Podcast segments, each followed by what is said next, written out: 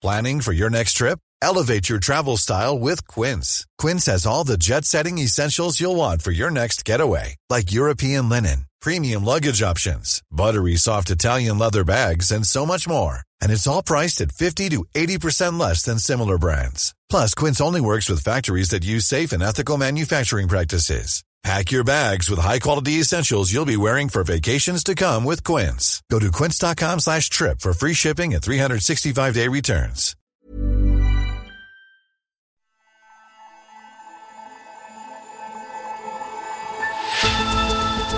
Across the world, shops are putting the shutters up and people are being urged to stay at home. Global commerce is winding down as governments step up efforts to slow the spread of the deadly new coronavirus. Hello, you're listening to Money Talks on Economist Radio, our weekly podcast on the markets, the economy and the world of business. I'm Simon Long, an editor here at The Economist, and coming up on today's show, as governments curb their citizens' activities, corporate casualties are mounting. There is another scenario that envisions a much longer period of downturn, decline, if the virus proves to be nastier, and that's what business is particularly worried about. And a peek inside America's pandemic-era pantry shows the scale of the challenge facing one of the country's core industries, dairy. It's a combination. Economic conditions, cost of labor, the cost to do business has only gone up. Everything has increased. Plus, can global trade weather the current storm? The data that we do have suggests that this is a very severe shock.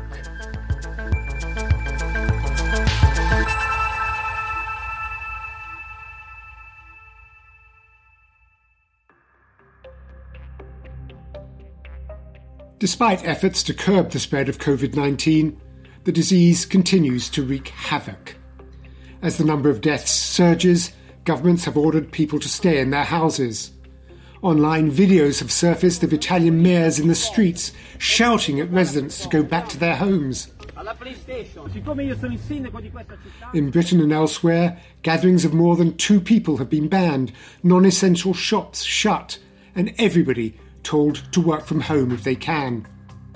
Britain is a couple of weeks behind Italy, which has been in lockdown since March the ninth and which suffered a shocking weekend where more than fourteen hundred people died.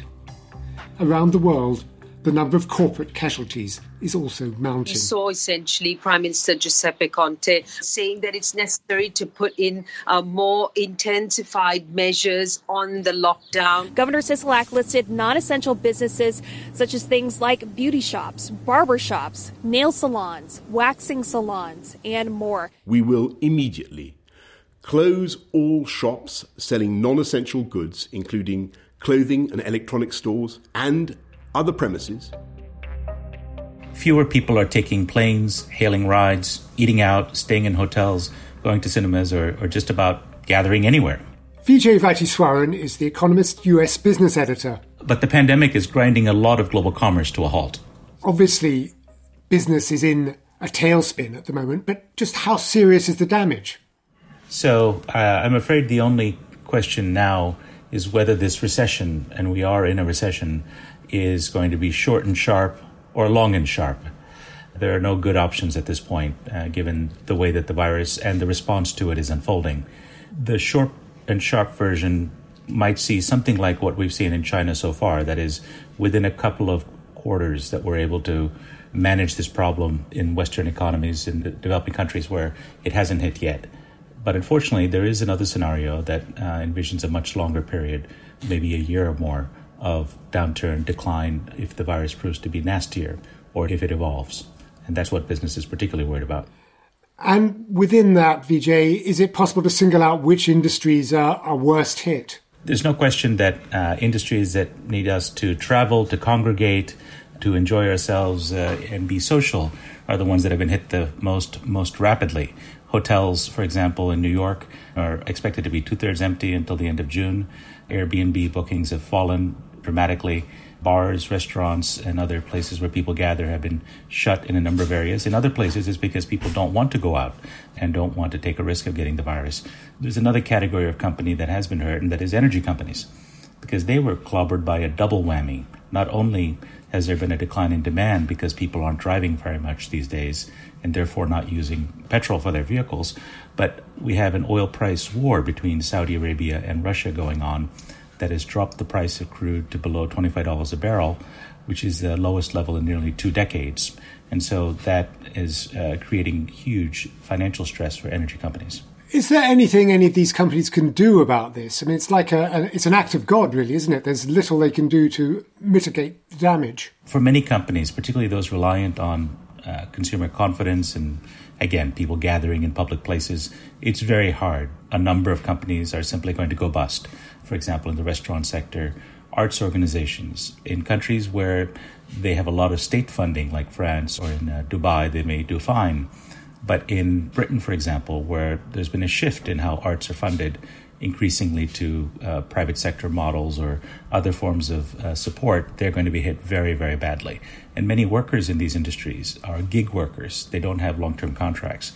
And so they don't even have something like uh, sick pay or other forms of support to fall back on unless the government steps in aggressively. And that's what we're actually seeing many governments around the world do now, is to step in with uh, very aggressive and quite necessary packages to try to help help their workers, to try to retain those jobs, to try to keep companies viable in the hope that the few months, let's hope, that it takes to get through this crisis will allow the companies to come back and flourish another time in the future. Indeed, here in, in this country, in Britain, we're seeing the government step in actually to pay the wages of some people who will be furloughed, as they're calling it, what we used to call laid off. How typical is that, and how close is America to getting its own scheme in place? So there are different flavors of support. In America, there's a payroll tax holiday that's being contemplated. But in addition, there is a, a proposal to send uh, checks directly to every American, or at least most Americans, uh, money in your pocket. Within two weeks, it was promised from the White House. So uh, there is serious amount of money that uh, Congress is working on, that the White House has proposed. And so I think there is, uh, we are going to see significant funds for American business and hopefully for uh, individuals as well. Uh, simply saving businesses through means like delaying taxes or giving tax holidays will not necessarily save jobs. And I think the focus at this point has to be also on getting cash to the pockets of consumers who may not be able to make their rent payment, for example. I suppose in any crisis, Vijay, there are some firms that actually do well out of it. Who are they in this case? I, I was at my local supermarket this morning, so I'd be inclined to suggest toilet paper manufacturers. Well, you're, you're right. Uh, the bizarre fascination with toilet paper continues. But not only that, but cleaning products like Clorox or Purell and other kind of disinfecting products, uh, makers of these, three M, which is an American company that makes uh, high-quality masks, uh, which are also a uh, subject of uh, stockpiling or hoarding. These companies are, uh, of course, doing well, but this may be a short-term kind of frenzy. What are you going to do with uh, you know, a year's worth of toilet paper or uh, one thousand masks after the COVID crisis passes? So we may want to look at somewhere else to see what might be the longer-term uh, impact in terms of winners. We're working from home at a pace that really is unprecedented uh, across uh, many economies, and that's giving a boom to technologies that enable working from home in a, a productive way. Companies like Zoom, Microsoft Teams, Slack, uh, WeChat Work, which is a product uh, from uh, Tencent in China, have all done extremely well, with numbers of downloads increasing multiple-fold in the last few months. And more than that, as people must use it, they have no choice now. This may become a permanent way of life and represent a much broader shift that could have bigger implications going forward. There may be uh, less business travel, for example, or fewer conferences. We've seen a number of corporate gatherings canceled. People may decide that maybe we don't need those conferences, but instead channel their money to other forms of um, uh, online gatherings. Drug companies that come up with vaccines, of course, would also experience a boom uh, from this crisis. So do you think we're talking here about a permanent change in the way the world does business, which is going to affect presumably every company that's, that survives the downturn? I think it's overstating the case to say that this changes everything. It feels like it right now because this is unprecedented. We've never had so many people have their normal life disrupted.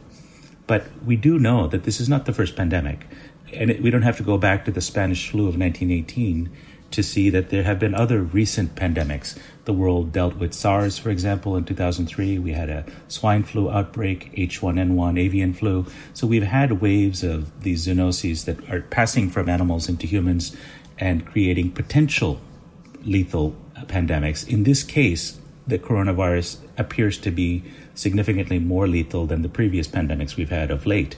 But in future, there may be others, right? So we may just have to be ready for a world in which we're more flexible, more resilient, for example, in our supply chains, which have been greatly disrupted by uh, the problems in China. We may need to be more nimble in how we work, and governments certainly need to be more proactive in their surveillance and preparation. But do we think that this is the end of capitalism as we know it? I don't think so. I think the ways we work will change. Maybe some trends that were already beginning to happen may be accelerated. To give an example, Hollywood uh, resisted the online trend that had been pioneered by Netflix of streaming movies. They still insisted, the big studios, on putting out their big releases uh, at the cinema. And that has just changed. A couple of the key studios have started to release their big blockbusters online. Universal is one of them, and, and Disney looks like it's going to follow as well. And that's a big change in how Hollywood is thinking. If they go online first rather than simply expecting you to go to the cinema, that could have an important implication in accelerating a trend that was already ongoing. So I think we'll see changes like that. There is just the possibility that we might see entirely new business models emerge. Uh, the Great Depression was a horrible time for the world economy, and yet we saw several important innovations in business. Among them, for example, Avon, which is a, a beauty products company that pioneered a way of selling home to home, emerged out of that chaos. So too did uh, new business models for the entertainment and auto industry. So I think we might see that crisis also breeds innovation. Vijay Vaitheeswaran, thank you very much. And, and thank you for finding a modestly optimistic note on which to end. It's my pleasure.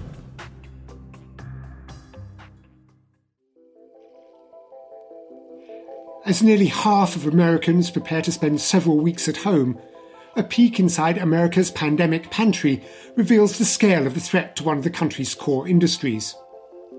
According to Nielsen, sales of long-life alternatives like oat milk spiked by more than three hundred percent in the last week of February. Decades of struggle for America's dairy farmers are coming to a head. Our Midwest correspondent Adam Roberts went down on the farm to see the lengths the country's dairies are going to just to stay in business.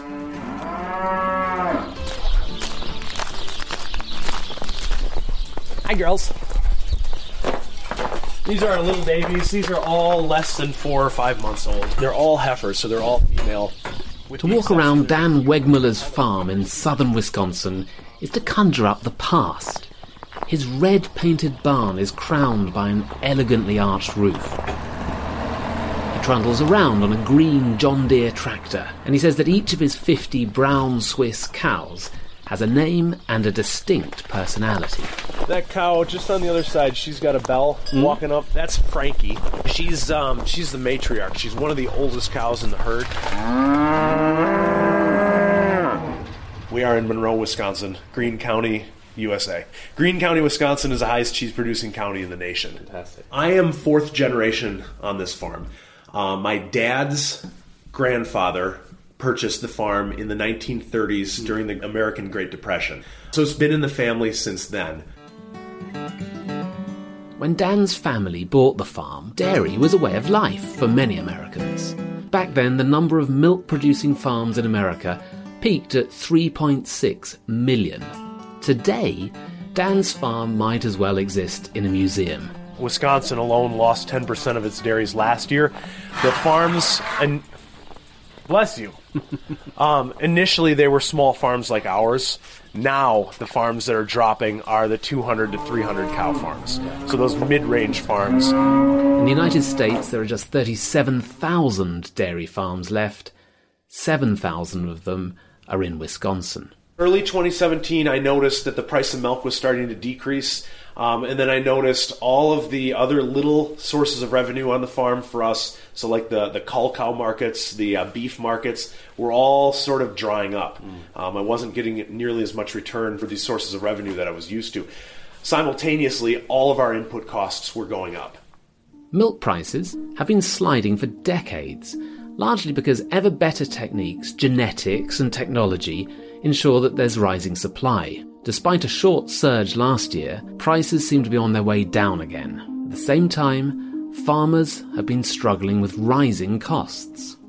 The biggest problem for me personally is that our, our cost of our cost of production has just gone up. It's right. gone from ten dollars break-even point to eighteen dollars. So it's the rising cost. It's a combination. Economic conditions, cost of labor, the cost to do business has, has only gone up. Mm. Everything has increased.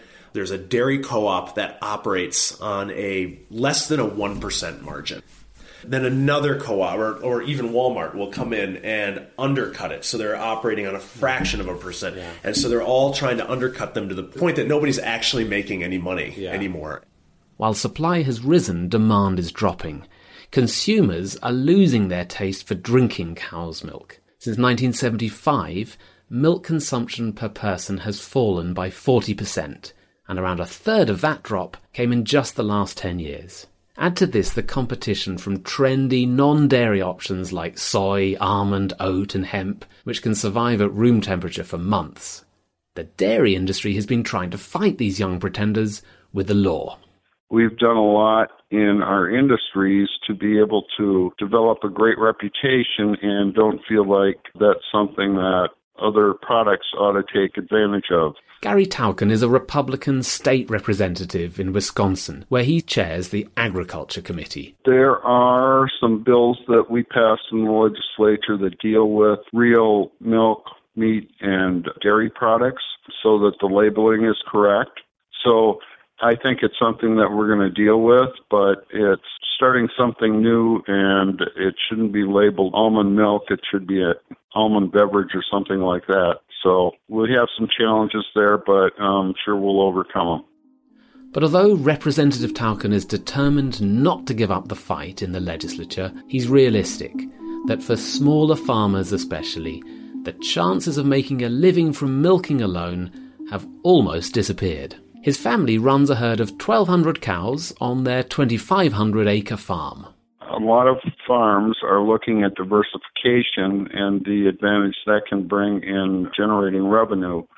Agricultural tourism is something that's uh, very beneficial. When it comes to prime economic drivers in the state of Wisconsin, it's agriculture, manufacturing, and tourism. Tourism is a twenty-one point six billion dollars business in the state of Wisconsin. So people are looking at different alternatives, whether it's tourism, bed and breakfast, or growing industrial hemp, which we just passed this session. So there's more opportunities to be able to adjust to the evolving agricultural economy. Um, up here, this is sort of our, well, this is the master bedroom. Dan Wegmuller and his wife are betting big that rustic farm stays could be better business than souring milk sales. I mean, you can come out to the balcony, you can have your morning coffee or your afternoon wine and charcuterie board. Mm. The cows walk right past the house on that lane. They've got their night paddock straight out and then their day paddocks. This whole hillside is subdivided into... Uh, so far, they've had visitors from both coasts and from as far afield as Ecuador and Rwanda. This is the milking parlor. Yeah.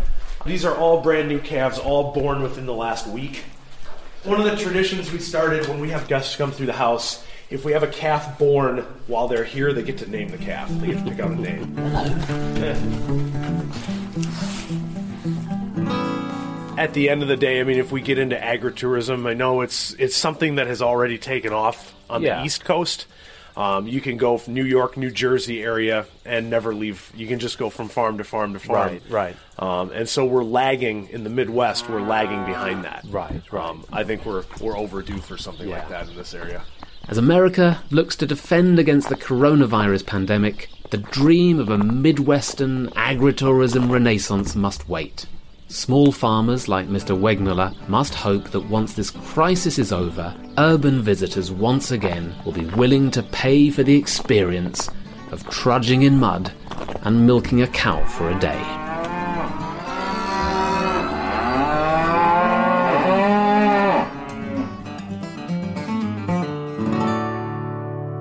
Adam Roberts, thank you. Not to mention the herd of cows. And you can find The Economist's full coverage of the virus at economist.com slash coronavirus. And for answers to health and science questions about covid nineteen on testing potential vaccines, how long it survives on surfaces and so on, try our sister podcast, Babbage. Have a listen on your podcast app. We'll be right back with how COVID nineteen is infecting global trade. One size fits all seems like a good idea for clothes until you try them on. Same goes for healthcare. That's why UnitedHealthcare offers flexible, budget-friendly coverage for medical, vision, dental, and more. Learn more at U H one dot com. Global trade is the lifeblood of the world economy, and disruption in one part of the world can have far-reaching consequences. When consumers in one country stop buying, say, cars or smartphones, suppliers quickly feel the pinch. In recent years, trade flows have been dampened by challenges such as the trade wars waged by the Trump administration. But now, COVID nineteen is an even bigger crisis for world trade. Every year, around nineteen trillion dollars worth of goods and six trillion dollars worth of services flow around the world. So keeping that going is pretty tricky in times like these. Samir Keynes is The Economist's Trade and Globalization editor. Right now, with the coronavirus, essentially there are shocks coming from every single different angle.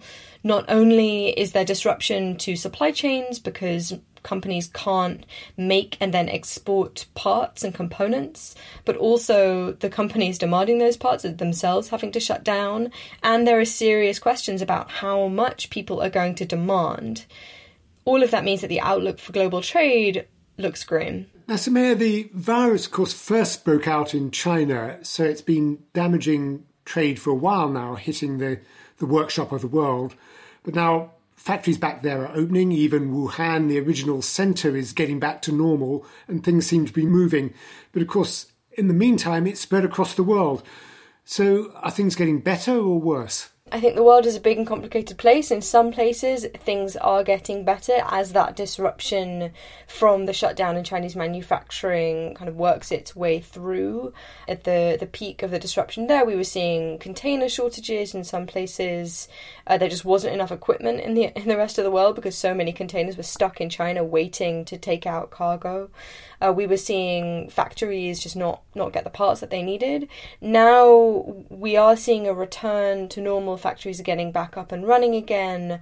Some companies have taken to airlifting parts, so just flying them, uh, whereas before they would have gone by, by boat so that they can get there at the speed that they needed. Now, now elsewhere in the world, as you say, things are spreading. Spreading. And so now we've got Factory Europe that's basically shutting down. We've got the rest of, of Factory Asia, which is which is being affected. And and there you've got a few different issues. So first of all, you have the disruption caused by the unreliability of their supply chains. And then obviously the biggest, biggest problem is that as the you know the world's economies grind to a halt, there are concerns about whether people are going to have the money to spend on the stuff that these factories are actually making. So people aren't making stuff anymore and people on the other side of the world aren't buying it. That's obviously going to hit trade pretty bad. But what other sorts of barriers is the crisis throwing up? Yes, yeah, so as well as these shocks to supply and the looming crash in demand, governments are doing things that actually raise barriers to trade. Just take, first of all, the travel ban. That is going to crush tourism, which is a big chunk of services trade, but also more than half of the world's air freight travels in the bellies of passenger planes. So all the flight cancellations essentially means that there's been a crash in the capacity of planes to carry stuff. And then you have the border restrictions, so the land border restrictions, where there are checks at the border, or in some cases just straight up, no, you, you can't cross. And finally, we've seen explicit trade barriers. We've seen export restrictions on medical supplies. Very, very recently, we've seen some export restrictions on, on food. So, you know, you've, you've got countries or governments retreating and saying, no, it's it's us on our own. We will do whatever uh, is necessary to deal with this crisis. And looking at the overall picture, Samir, how much does the trade shock amplify the overall economic shock the world is suffering? So the way I think of trade is that essentially it connects people making stuff in one place to people buying stuff in a different place. And so if people don't want to buy stuff, then that is going to hit people very far away. And those, those shocks are going to ripple through the global economy. One thing we saw in, in two thousand nine was that the trade collapse amid the global financial crisis, amid the Great Recession, that trade collapse was incredibly synchronized. Everywhere got hit, even though the crisis really stemmed from places like the U S and the E U. And so that, I think, is a worrying lesson or message for what could be coming now. And are there data available yet to say how closely this shock matches that of two thousand nine, that precipitous fall? Frustratingly for my job, the aggregate trade data come out with a delay. Uh, so it, it's going to be a few months before we get a sense of, of how bad this is going to be. The data that we do have suggests that this is a very severe shock. Export orders are falling off a cliff. I personally don't see much to suggest that this is going to be any better than two thousand nine. And back then, while global G D P fell by less than one percent, trade volumes fell by eleven percent. Though they did, I suppose, recover comparatively quickly, or a lot more quickly than people feared at the time. Is there a similar hope of a, of a V or at least U-shaped recovery from this trade slump? Yeah, one of the lessons was that trade is fairly resilient. And I think a lot of people are hoping that after an initial shock, when things get back to normal, trade can bounce back. One of the contributors to the collapse in trade was that companies, instead of buying more stuff, they just use their inventories because they're uncertain about demand. So that will amplify the shock, but it isn't a, a permanent hit. At some point, those companies need to restock their inventories. I think the big uncertainty in this case is just how long this is going to last. It's incredibly unclear, and therefore it's really difficult for companies to plan. I was talking to, to Nick Bloom of, of Stanford University, and he said that uncertainty metrics, measures of economic uncertainty, are higher right now than they than they were during the financial crisis. Essentially, right now, it's difficult to be anything other than, than fairly gloomy. Samir Keynes, thank you very much. Thank you. And that's all for this edition of Money Talks. Don't forget to rate us on Apple Podcasts, and why not try a subscription? Go to economist.com slash radio offer for twelve issues for twelve dollars or twelve pounds. I'm Simon Long, and in London, this is The Economist.